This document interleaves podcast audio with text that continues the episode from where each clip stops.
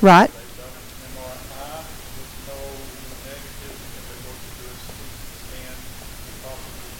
So continue to pray for. Yeah. Was causing the whole thing. Okay. Mm-hmm. Like everyone thought everyone was having a lady, uh, but the lady that, but also there's the Yeah. She's family with the endocrine strength. right. At least she's able to stay Oh, that's good. The restrictions are not so much. Yes. Okay, let's remember the Murphy family. Anybody else? Yes. Yeah. Yes. Yes. Okay. Okay. Let's pray for that family. Anybody else? Yes. Mm-hmm. Okay.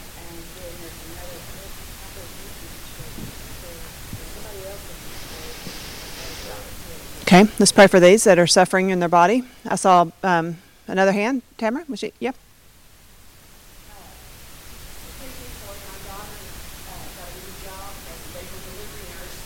Good.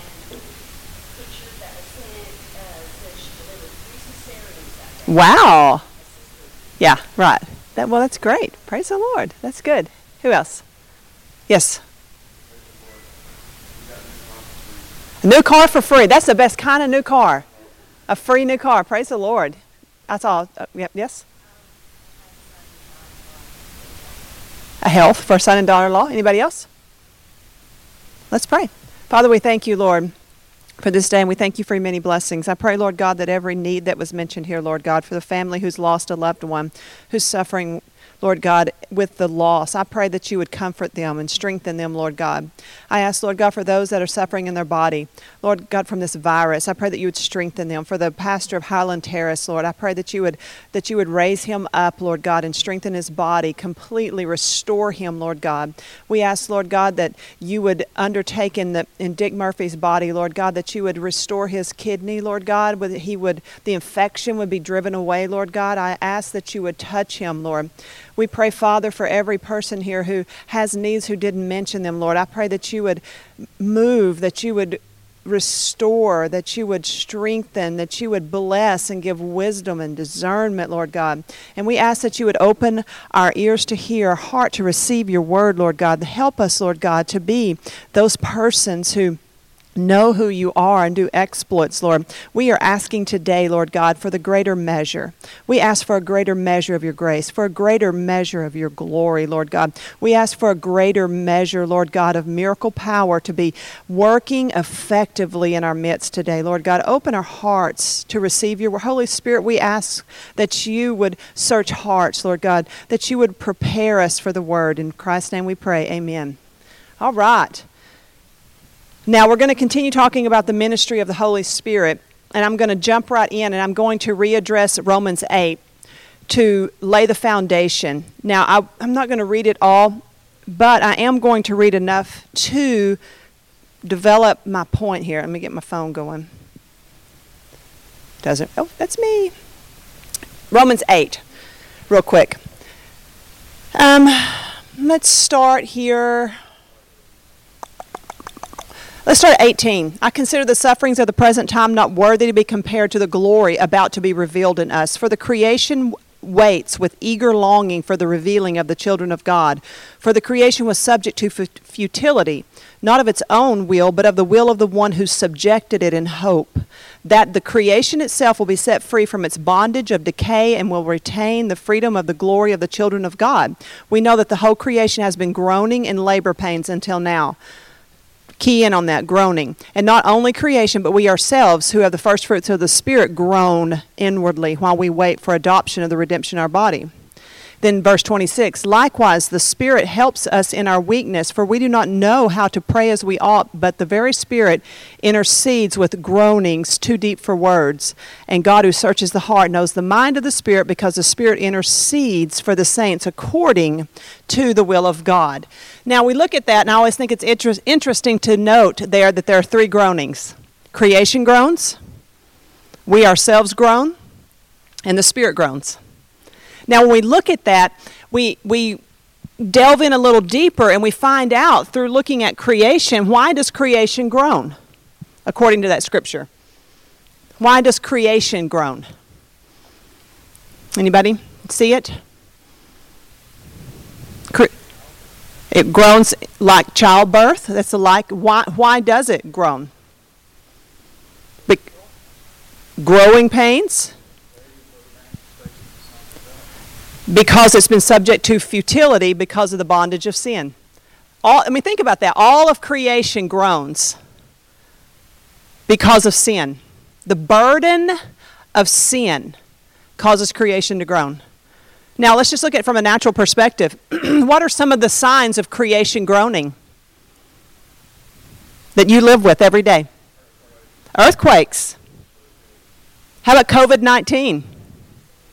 Earth groaning bearing up under the weight of sin. Sin impacts all creation because if COVID 19 is a viral infection or virus is alive, whether or not they, the part of that creative, I don't know, I'm not a, I'm not a scientist, I don't know. They, when they get in their body, they have life. I think bacteria is alive all the time and viruses are not until they have a host and then they find life. I think that's how it works. But we see that all creation is groaning. Now, who else groans? We ourselves groan. How many of you had in groaning this morning? How many of you? Yeah.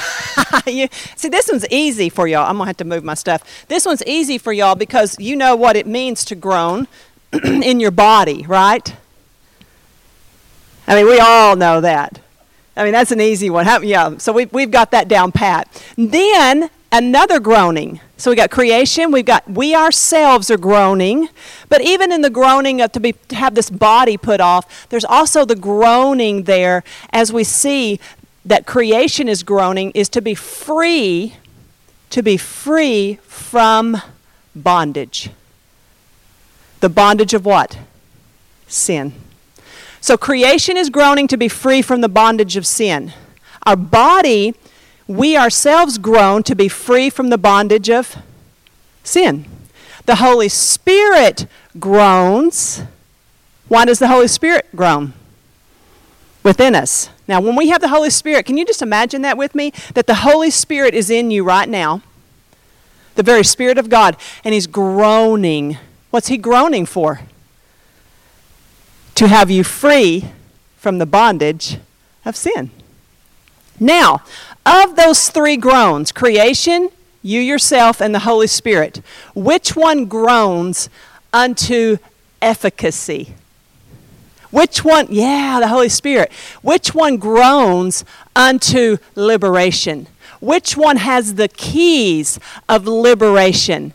Creation can groan in futility. We can groan in futility. Only the Holy Spirit can actually groan to accomplishment. Now that's exciting to me.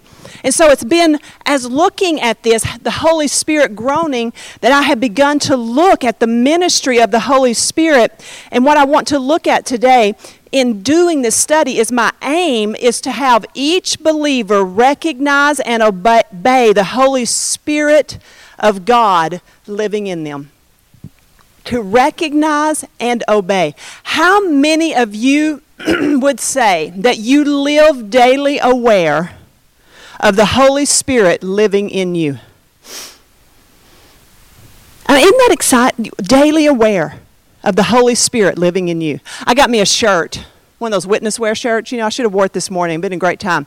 It just says on it, holy. Just holy. And so, what was it? Yesterday, Hannah was at the house and she said, holy, huh? I wore it yesterday. Holy? I said, yeah. I said, I know it's a weird flex. You know what a weird flex is? Yeah. It's like, you know, a little flex. Weird flex. But I said, you know, if I wear a shirt that says holy, what does that have a hard time making me do? Live any other way but holy, right? So I think all of us should get a shirt that just says holy on it. Would you wear that? Yeah, and it makes you aware of the fact. Now, he's like, no, no way. I let my holiness not be of words but of deeds and actions. That's right. Hopefully the two line up. So as we look at this, so we want our whole life to be engulfed by the Holy Spirit and to live in a way that pleases Him. Not just pleases Him, but uh, the only way for us to live pleasing the Holy Spirit is for His life to live through us. That's what the groaning is. There's nothing I can do to make myself pleasing to God. I have a groan in me that can't accomplish anything. Just like creation has a groan in it that can't accomplish, can't fix itself. But the Holy Spirit groans in me with accomplishment, and one day I will be brought forth into a future glory, and then it, this whole creation will be subjected to the new manifestation of the sons and daughters of God. Now, many people say, well, that's a coming glory, and I do believe it is a coming glory. But I believe that we live in a diminished capacity, not believing that many things are under our governmental control right now. How many of you put off being victorious till heaven? See that, but do you see that that is con- a constant problem and struggle in the church? Well, we live like hell now, and one day we'll get to go to heaven. I mean, I, you know, that, that oftentimes we shake our head and say, no, no way. But I'm telling you, I see more evidence of that than I do of the church arising to a place of significant influence where they are manifesting the presence of God as sons and daughters. That's my observation. You have a different one? See, that's what, okay, so Holy Spirit, my prayer is Holy Spirit groan. Holy Spirit groan. Holy Spirit groan in me. Creation groans to futility. I groan to Holy Spirit groan in me. And as we look at that, the Spirit groans with efficacy. They will know the truth, Jesus said. When the Spirit of truth comes, they will know the truth. And what will the truth do? Set them free. Another translation, where does it say somewhere else? Make them free. Now, if you're made free, you're set free. Now, this is a little tricky for me. Some people have been set free, but they've not been made free.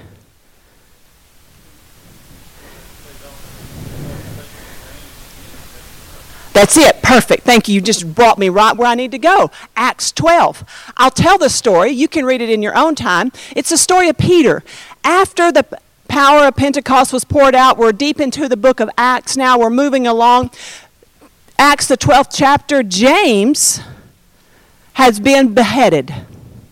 He has been captured by the government and the Pharisaical church. He was put in prison, and Herod had him beheaded. It gave political clout to Herod and made him align with favor with the Jewish church. Now, have you, well, I thought that there was no separation of church and state. See how they work together? And they accomplished something against the new Christian church. James was beheaded. It made the Jews happy, it made Herod look good. This was a great opportunity. So Herod goes, What's he going to do?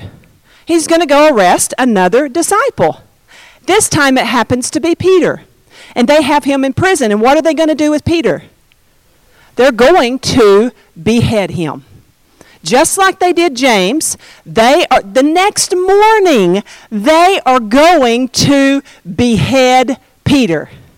We find Peter asleep in the prison held fast with a chain between two guards, and there were, I think it was four squads of soldiers that were assigned to look over him. This is a VIP prisoner, isn't it? He is important, and they do not want anything happening to this man because they are going to take his head off. Would they have beheaded Peter? Yes or no?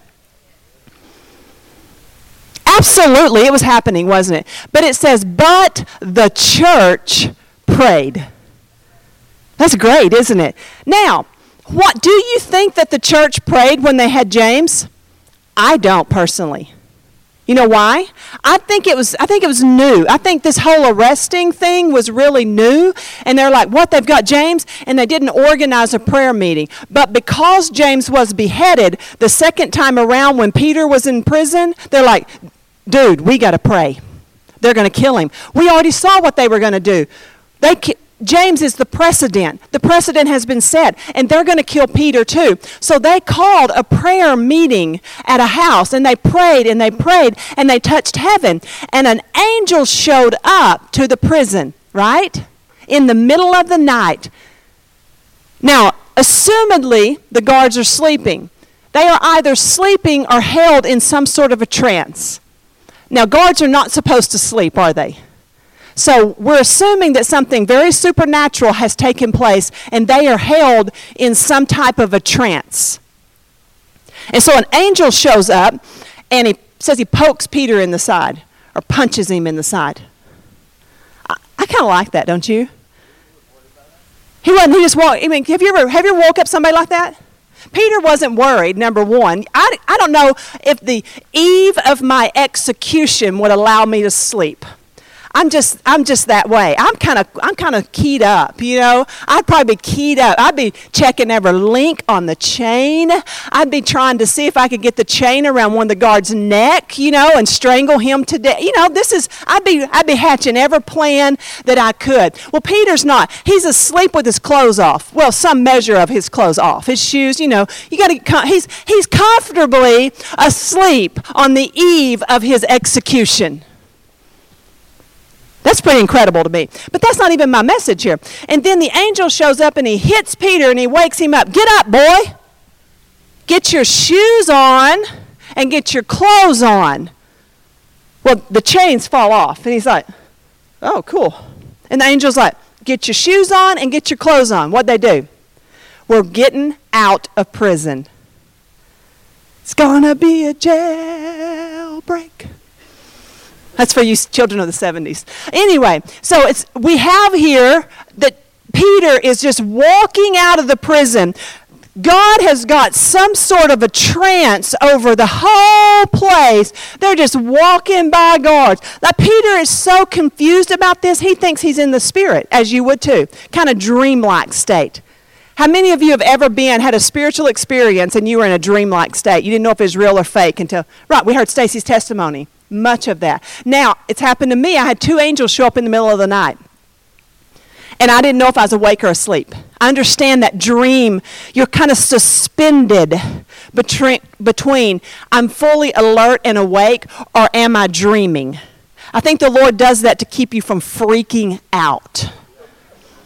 I know I would. I mean, if I was totally awake and I saw those giant eight foot shafts of light, like they were those clothes moving, the glory of God radiating around them, if I'd have seen that just like, you know, tra la la la la, walking down my hallway when I'm wide awake, I would probably not be here today. I'd still be running. Just.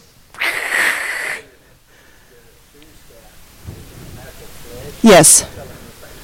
Yes, they can't even stand there. And so what when I saw when those angels came, I mean, I saw them. They were in they were in the room staring at Mike and Lainey. Lainey was a little was 2 years old. She'd just gotten into her big girl bed, which meant she wouldn't stay in her big girl bed. And so she had gotten up in the middle of the night and gotten in our, we slept in a full size bed. You know, that's what we slept in. I don't know, why did we sleep in a full size bed for so long? That's right. the story of our life. I'm telling you. We only probably when we moved here, upgraded to a king size bed. It's just, you know, it's just what you do, right? So we we have this full size bed. But when you add a two year old to a full size bed, what we were talking about, I mean, it gets real small in a hurry, doesn't it? So a few hours into this two year old, you know, sticking her toes and her heels in you and just rooting and rooting and boring and boring into your back, you, I was like, I'm out of here. I'm leaving. I get up and I go into her big girl bed, which is, you know, a twin size bed, and I'm happily asleep. Well, sometime in the, a few hours later in the night, I wake up and I set up in the bed, and we had a, a shot shotgun house, you know, that has a Jack and Jill bedroom where the one bathroom in the house you could see through to the b- two bedrooms. You know the style. It's just a straight house. And so when I raised up in the bed and I looked through the bathroom, I could see the end of the bed where Mike and Laney were asleep, there were two gigantic. We had nine foot ceilings in the house, and so they were all the way up to the ceiling. So I guess they were more nine foot than eight foot, and they were standing there, sentinels, just standing, and they were staring at Mike and Laney. Yeah, just standing there. And when I saw them, I said, "Hey, come here." And they, as soon as I said that, they turned now, I couldn't tell you if they were male or female. It wasn't like they had a male or female, you know, orientation. I perceived them to be males. But they didn't I didn't see so much a face as I, they were shafts of light and they had on long flowing white robes and they were radiating like what we said Jesus has transfigured glory radiating. They were radiating. And it was like there was a wind about them. Their clothes were moving like a wind was blowing them. Does that make sense to you? And but yet they were shafts of light, yet they were not illuminating the, the, the room that they were in. I was just seeing them in the realm of the spirit. And so I told them, I said, hey, come on in here. And so when they did, when they walked through the bathroom, and as soon, now, mind you, the doors are down, they're dropped lower, but these angels didn't duck. They just walked straight through. And so when they stepped out of the bathroom onto the carpet into the bedroom that I was in, and I'm setting up in the bed, as soon as they stepped in, I could see faces, but more just like the white light just sort of blurred features. They weren't human, is what I'm trying to tell you. They had features like humans, but they were not human. And when they stood in there, as soon as I looked at them, the only thing that I can explain it as is it felt like liquid joy had been poured into my whole body. Like all of my like all the blood that was in me was gone. Natural blood was gone. And what had replaced it was a joy that required an action. If that makes sense like I couldn't, you know, there's an old spiritual song that we used to sing in the church years ago that when the Spirit says you got to move, you got to move. Do y'all remember that song? When the Spirit's ready, you got to move. I think that's what the song was. And so when they walked in there, the only thing I could do as a response, there was no like thought of what would be appropriate in the presence of the angelic host. That was not what was going on. I just took the covers off, just tore them off, and I jumped out of the bed and I began to dance in the spirit all around the house. Spinning, dancing. I mean, like, like, like this joy had to have an outlet and it had to be burned off, if that makes, you know, like it was a fuel that had to have an immediate response. I could, this is not something I chose to do. This is something that chose me. And that, that was the, and I danced all around the room. And when I came back into the bedroom, they were gone. And I just lay down and went to sleep. But then I woke up the next morning. As soon as my eyes popped open, it was like, dong. Oh my gosh, there were two angels in the bedroom last night. And I danced. And I went and asked Mike, Did you hear anything? He's like, No. And I told him the whole thing. He said, Dad gummit. He was, he's mad for years, weren't you? Still. And now, from that time, for up until that time, I was in a I was a girl in a Pentecostal church. I was a Baptist girl in a Pentecostal church. I'll put it that way. I was not a Pentecostal girl in a Pentecostal church. Yeah. And so I could maintain sort of my Baptist composure with all you Pentecostal freaks. Until that night. and the Lord taught me something about the presence of God, and he taught me something about why people ex- ah, express themselves in ways that seem to be otherworldly because it is otherworldly. And it was not something I chose, as I said, it chose me. So when I look at Peter and these angels showing up and they're giving him these commands, what's amazing to me is that he just does them, but he's kind of in a dreamlike state. So I get that. But one thing that's that keeps standing out to me in that scripture is that Peter did what he was told. It wasn't enough for his chains to fall off. It wasn't enough for him just to get up and get dressed. He had to walk out of that prison. Had, excuse me, had he not chosen to obey the command of the angel, where would Peter have been in a few short hours? Back in chains and losing his head. So when we look at freedom, the Holy Spirit in each and every one of us is groaning unto our freedom. Because I know you because I know me. And I know that many of you, when you were born again, you came into the kingdom of God with a whole truckload of different issues from childhood forward. Many of those you still retain, many of those you have lost. But see, the chains have fallen off. But the chains, many times in our life, we will not walk away from. And there have been places of freedom that we have known in the past, but because you did not choose to walk away from that, those chains found their way back on you. That happens over and over and over again. But the Holy Spirit is doing what? He's groaning. He's groaning unto your freedom. Yes. Yes. Uh huh. Yes. Yes. We don't even know. There, it can't be uttered by our human lips because we don't have the understanding because they're so hidden into the dark recesses of our subconscious. Do you know that there are places in you that you're in bondage and you don't even know why you do what you do? The Holy Spirit's groaning. I heard a testimony just the other day of a person who was in our church and they had been saved for years and years and they had something happen to them that created a, a very um, distressing situation in their life. And they maintained that for years. And that they had coped and it was fine. And then just on one Sunday morning, they heard the Lord say, Go to the altar and I'm going to free you. And they didn't even know what it was. But the Holy Spirit completely set them free from seven or eight years of this constant struggle in a moment. Just like that. And that they have, no, they, have, they have retained a freedom that they had never known before. Now, I question you on this is that I wonder what area of bondage are you living in that you don't even know about? That the Holy Spirit is groaning inside of you, yes.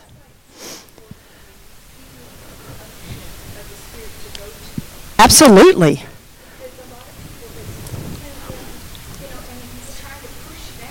Mm-hmm. And I'm glad you said that because there is a place that the outflow of faith, it takes without faith it's impossible to please God. And no man should believe that he'll receive anything of God who does not have faith, right? That's James. He is a, a he's a double-minded man, unstable in all his ways. He should not believe that he will receive anything from God. And so when the Holy Spirit speaks to you and gives you that go now, and you don't even have the full understanding of it. But you you in that moment have the choice. It's as if the angel has shown up and poked you and said, Do this. And how many times have you sat there and went, Nah, I'm good?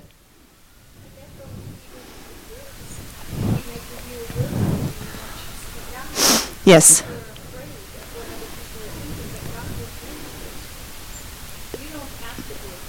Absolutely.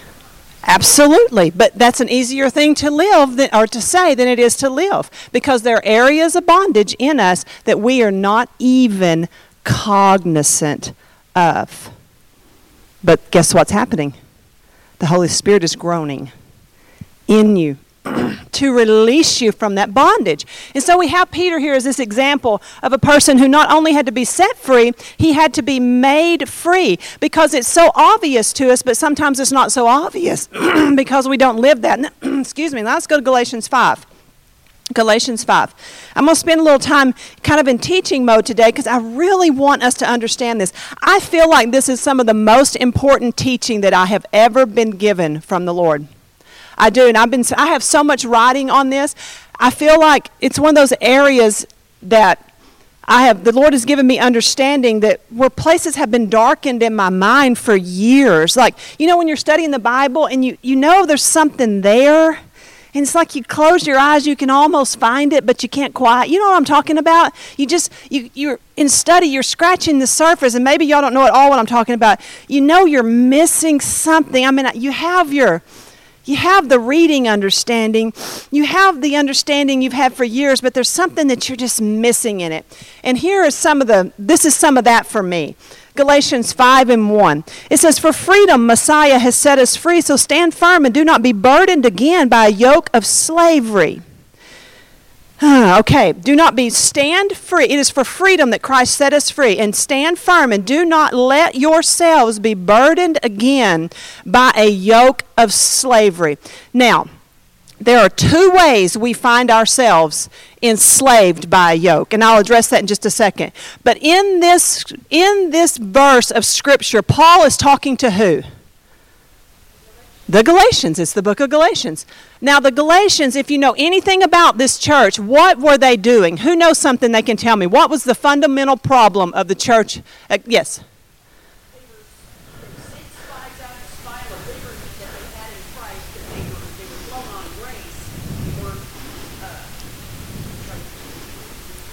Okay. Right. Yep, I do. And so what they have done, this Galatian church, um, Judaizers had come in and they had convinced them that in order for them to be pleasing to God, they had to return to certain facets of the law. One of those main ones that Paul addresses here is the doctrine of circumcision. He had convinced the church at Galatia that in order for them to be pleasing to God, after they believed in Christ, they believed in Christ and then they were supposed to move into circumcision. Now, does that sound like a good deal or a bad deal? It does. Now, Paul, this is this for him is a big, big, big, big, big, big, big, big, big, big, big, huge deal. Because this is what he goes on to say. He said, if you do this, um, he said, You, are, you have fallen from grace. Right here, uh, verse 4. You who are trying to be justified by the law have been cut off. See how he's using the, he's using, he's using double entendre here. Because he's talking to people who have, who have had been circumcised. And he just uses that cut off from you have chosen to be circumcised, you have been cut off from Messiah. You have fallen away from grace. Now, this is huge. How many of us view living under the law after salvation as being cut off from Christ and fallen from grace? I dare say not many because so many people do it daily, weekly, yearly, monthly, lifely. And what we find here is there's a, see, the place in my mind that has been confusing for so long, maybe I can bring it out. The Holy Spirit will help me this morning, and I can bring it out. So he says that he doesn't want them, he wants them to stand firm and do not let yourself be burdened again. Say, burdened again. Burdened again by a yoke of slavery. There are two yokes of slavery that I have found in the Bible, and this is where the Holy Spirit has cleared it up. Two yokes of slavery that you and me are subject to be burdened again with. A yoke of slavery and that is first off, sin. I think that's the easiest one for us to get, isn't it?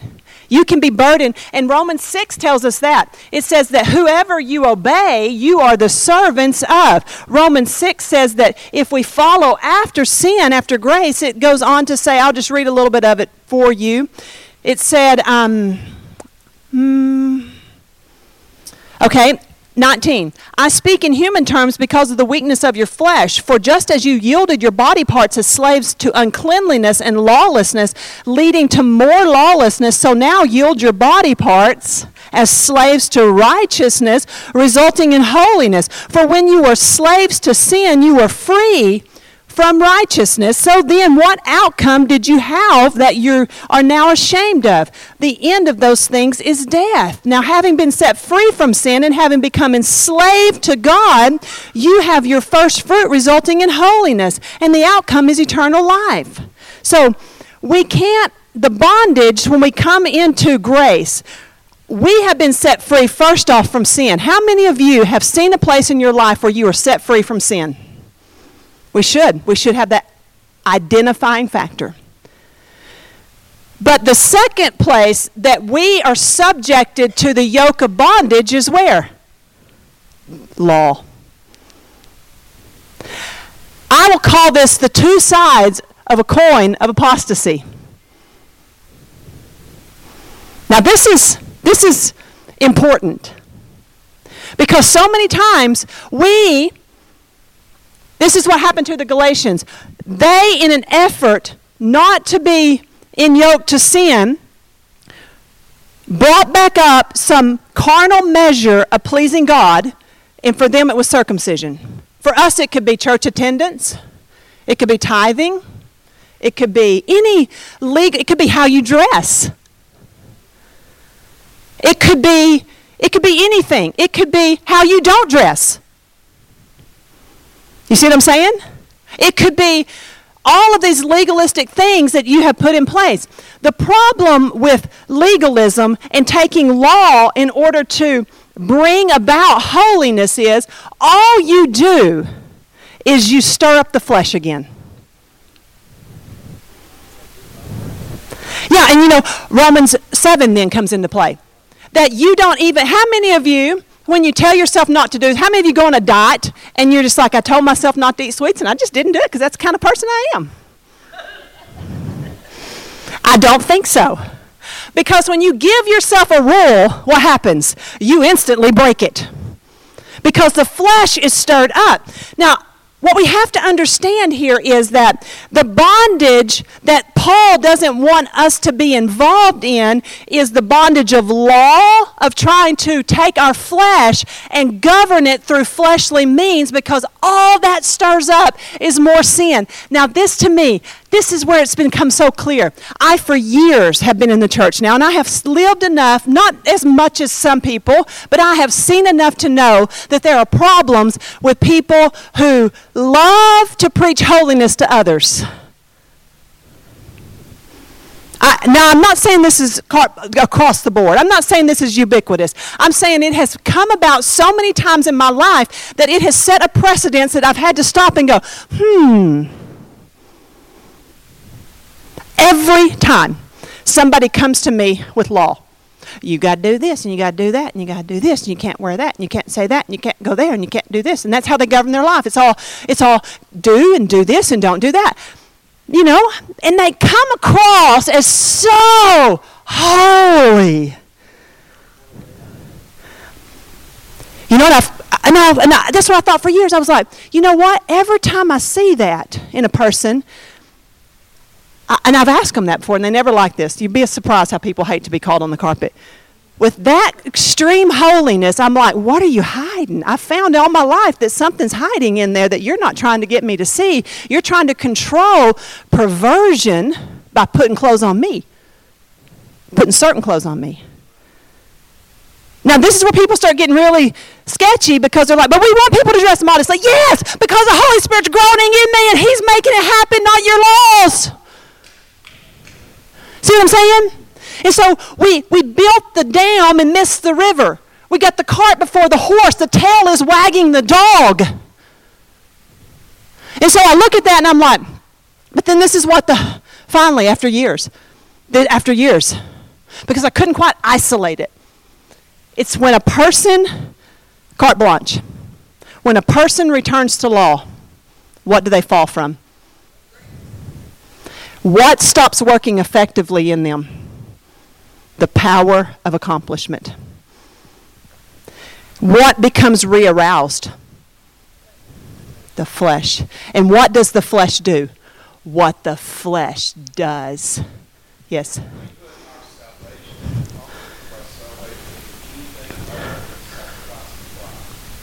Yep. It does. But we don't but we don't not look for the efficacious work of the cross, right? We don't not look for it. We don't say, man, if you have any criteria for your life, then you're a sinner. We let the Holy Spirit produce naturally what has been in worked in us. Philippians 2 work out your own salvation with fear and trembling. Work out. Goes on to the next verse. It says, that which has been where? Worked in you. If nothing's been worked in you, nothing will be worked out of you.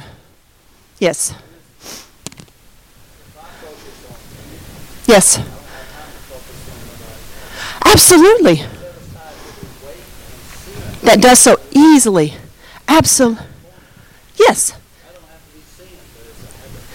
So, what we look at is the Holy Spirit is groaning, and this is where the Holy Spirit is groaning. He's not just trying to free you from the devil, that's not his main aim. He's trying to flee, free you from your flesh, which is the place where the devil traffics. If the ground that produces the fruit of death has been cut off, what also has been cut off? The fruit of death. Now, I hope that makes sense to you. If the flesh is, and that's what I talked about last week, the Holy Spirit in his intercessory role as the priest, he is here to divide the sacrifice and to remove the flesh. He is here to instruct and to teach us. Oh, that we could get this. Oh, Holy Spirit, I pray that you would bombard our life with this. It is for freedom that he has set us free. Freedom is accomplished and finished, yet it must be fully realized and outworked in our life. That's Philippians 2 12 and 13. Now, we have to know this in case I didn't cover it good. Our flesh is prone to bondage, period. The law remains, and religion of flesh wants to reattach to the law. Okay, your flesh rises up. People get saved, they come into the church. I've seen this over and over again. I saw a lesbian stripper come in and get saved and delivered.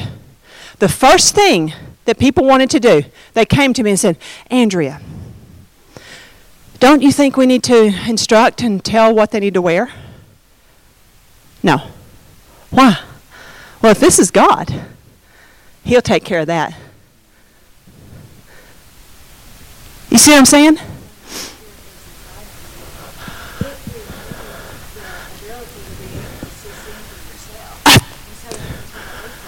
and exactly. And it, many times though we we re-enliven the flesh through religion. Religion invigorates your flesh. And flesh always brings sin and bondage. And so then you're finding yourself trying to live by law you can't live by, and so you try to make others live by law you yourself can't live by. You make yourself a hypocrite, and you're constantly feeling this cycle and cycle of death and death and more death, and you're in bondage again because the flesh is prone to bondage. The law only came to flesh, no, flush out sin in your flesh, to reveal the sin that was in you. It did not come to take care of that sin. The flesh craves law. You have to know that. The flesh craves law. Oh, my Lord. In our life, I won't say that, Lord. I will tell you, there have been places we've been that crave law more than others. And places that crave law more than others are places where religion dominates. When people come to me and they all they want are policy and procedure manuals, you know, I tell them, read the Bible and be led of the Spirit. If you can't produce a life within you that brings forth a holiness that I do not have to legislate, then I have not done my job as a word minister. If I've got to give you a policy and procedure manual how to treat others, how to prefer others better than yourselves. You'll always be breaking the rules anyway. And you'll be acting worse than before. And you only want the rules not for yourself, but to legislate and police others. For the protection of self. Ah, I want a people. I want to be a person who is so indwelt and empowered by the Holy Spirit that I do not live my life unto myself. I feel a great move of God on the horizon. And I know that the people who will not say, Holy Spirit, I don't understand what she's saying, but I repent of everything that is offensive to you, and I ask you, Holy Spirit, to take full control. I know that those people who are not willing to put aside their flesh and who are not willing to exchange their religion for relationship are not going to fare well when the Spirit of God is poured out. Flesh is going to sink to the bottom of this wave. The Spirit of God is going to give lift and buoyancy to those people who are going to passionately pursue Him in relationship and in love. This wave that's coming is going to be a tsunami of God's glory, and it is going to offend many. Religion is going to be broke apart. And the persons who have moored themselves to God through the ropes of religion are going to be cast adrift because there's no life there. But the ones who have a passionate, they are passionate lovers of God. Lovers of God. Those who are willing to forsake every other flirtation in their life every other thing that they make eyes for, they that are willing to forsake that will know a power and a, an ability in the Holy Ghost that they could not imagine. But this is the time of warning, and this is the time of making oneself right before God and repenting of those things that have been substitutionary to the presence of God in your life. If you have fit God into a nice box of a Sunday morning religion, maybe sometimes when your schedule allows it, you will not be ready for what's coming on this earth. I cannot promise you a political candidate in office. I cannot promise you that your economy will remain the same. I can't promise you that your house values are going to fare well. I can't promise you that there will be food in your pantry. I can't promise you that you will have everything that you need. I do not know that, but I do know the God who is able to do exceedingly abundantly above all that you could ask or think according to the power that is at work in you. You will, child of God, have to yield to that power. The Holy Spirit will come and break your bondage from you, but you will have to walk out of the prison.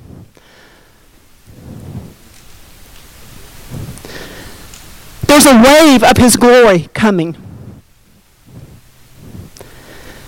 This wave will break apart things. It will relocate things. It will reorient you to your horizon.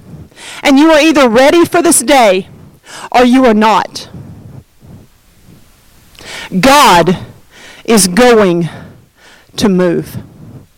Not for the glory of the assemblies of God, not for the glory of the church of God or the Baptists or the Methodists or the Charismatics or the Pentecostals. God is zealous for his covenant.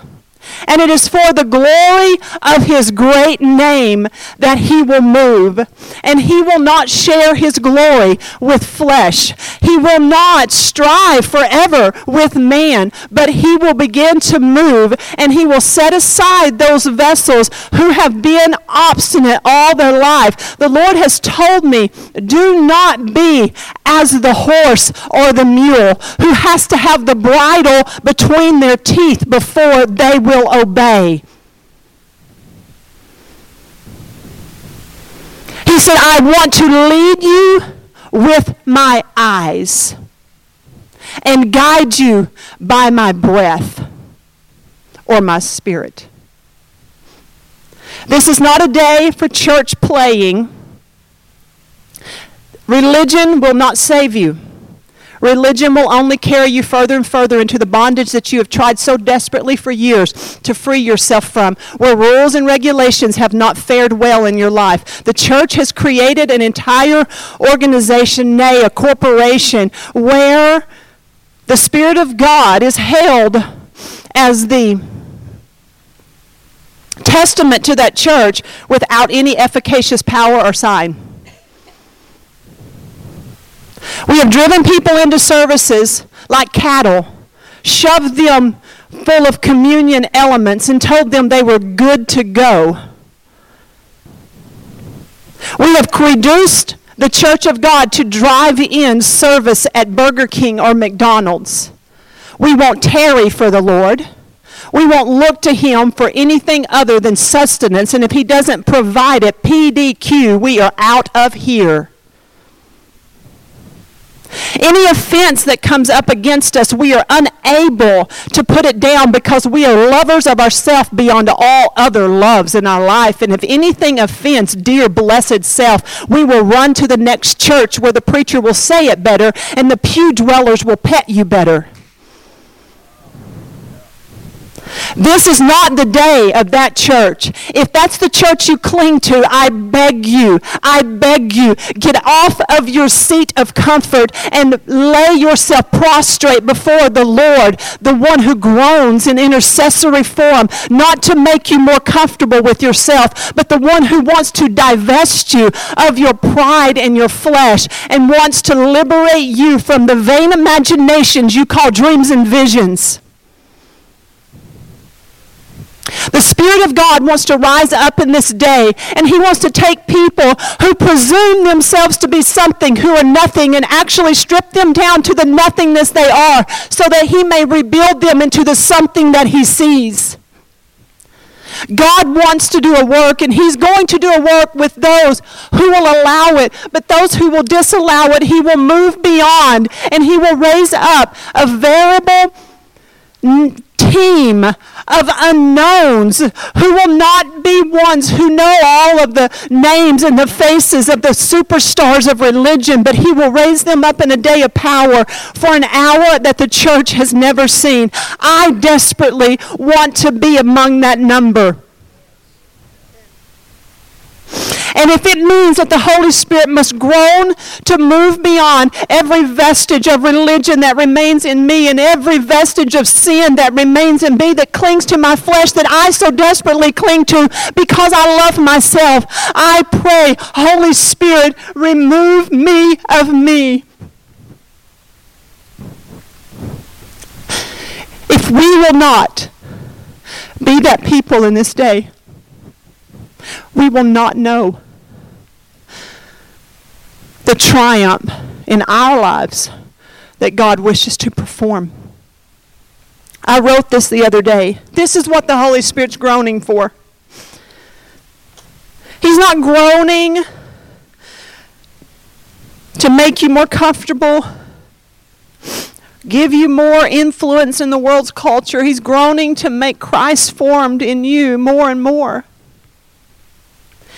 This is what the Lord gave me. You can judge it for yourself. This is yesterday. I wrote this. I felt God so strong in my time of prayer. I wrote this a flood, a flood, a flood. Such a flood of filth, lawlessness, and destruction has seized this land. The whole world has become polluted as violence sweeps through unabated.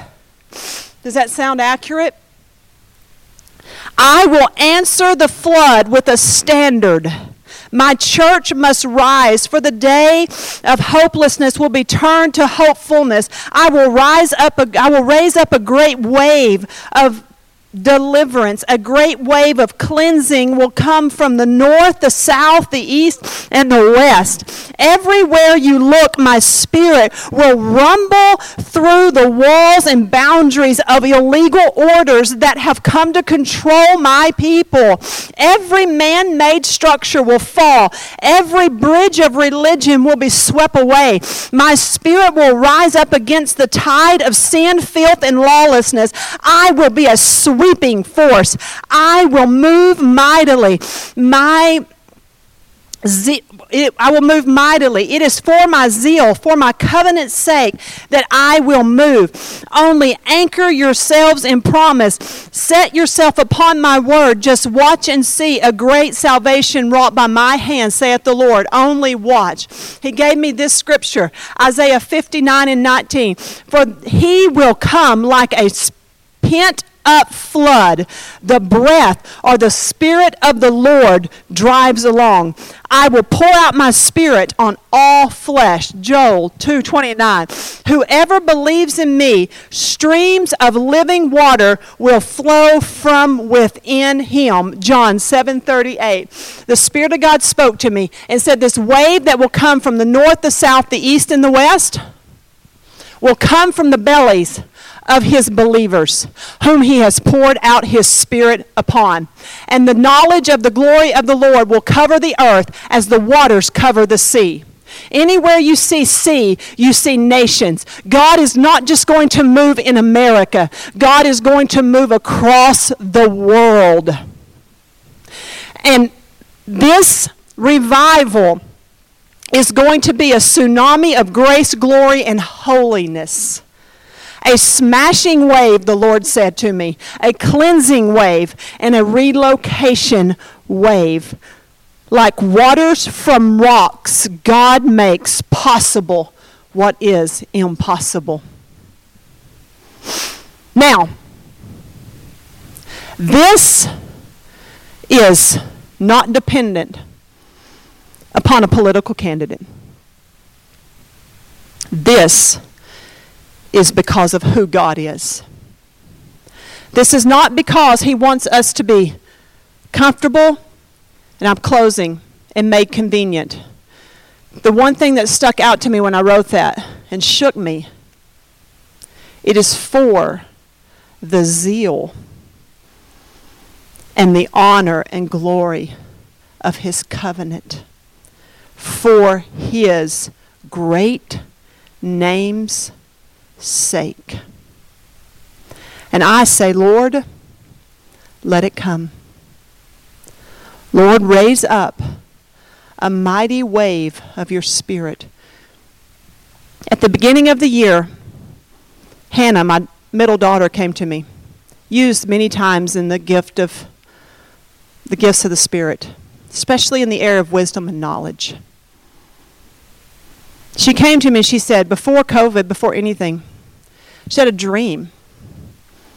She said, um, I had a dream that I was standing on the shore and the ocean was black. Black with death. And she said, I stood there and I could tell everything was dead. There was so much death. She said, as I looked into the horizon, I saw something white forming. And she said it was I knew it was a wave. And she said this wave came, it gained intensity and it grew and it was a gigantic wave. And she said it began getting closer and closer. And she said then it just swept over and hit and crashed into the shore. And when the wave receded, I looked back at the sea and it was healed. And it was the pollution was gone. The filth was gone. And I've thought about that many times as we see COVID begin to, this past year. And I've said, Lord, what about that wave? And I know it's not by happenstance that everyone was saying there's going to be a red wave, and the other side was saying there's going to be a blue wave. I believe God's saying there's going to be a Holy Ghost wave. If you know anything about giant tsunamis, you know that you better be prepared for that sucker. Because it won't feel like you thought it was going to feel. It won't do you like you thought it was going to do you. And you won't be quite as knowledgeable as you thought you were going to be. I say, Holy Spirit, groan. Groan until everything within me is reconciled unto you groan until all the flesh is so tamped down that not only the bondage of sin can grow there, but the bondage of religion as well. We're dismissed.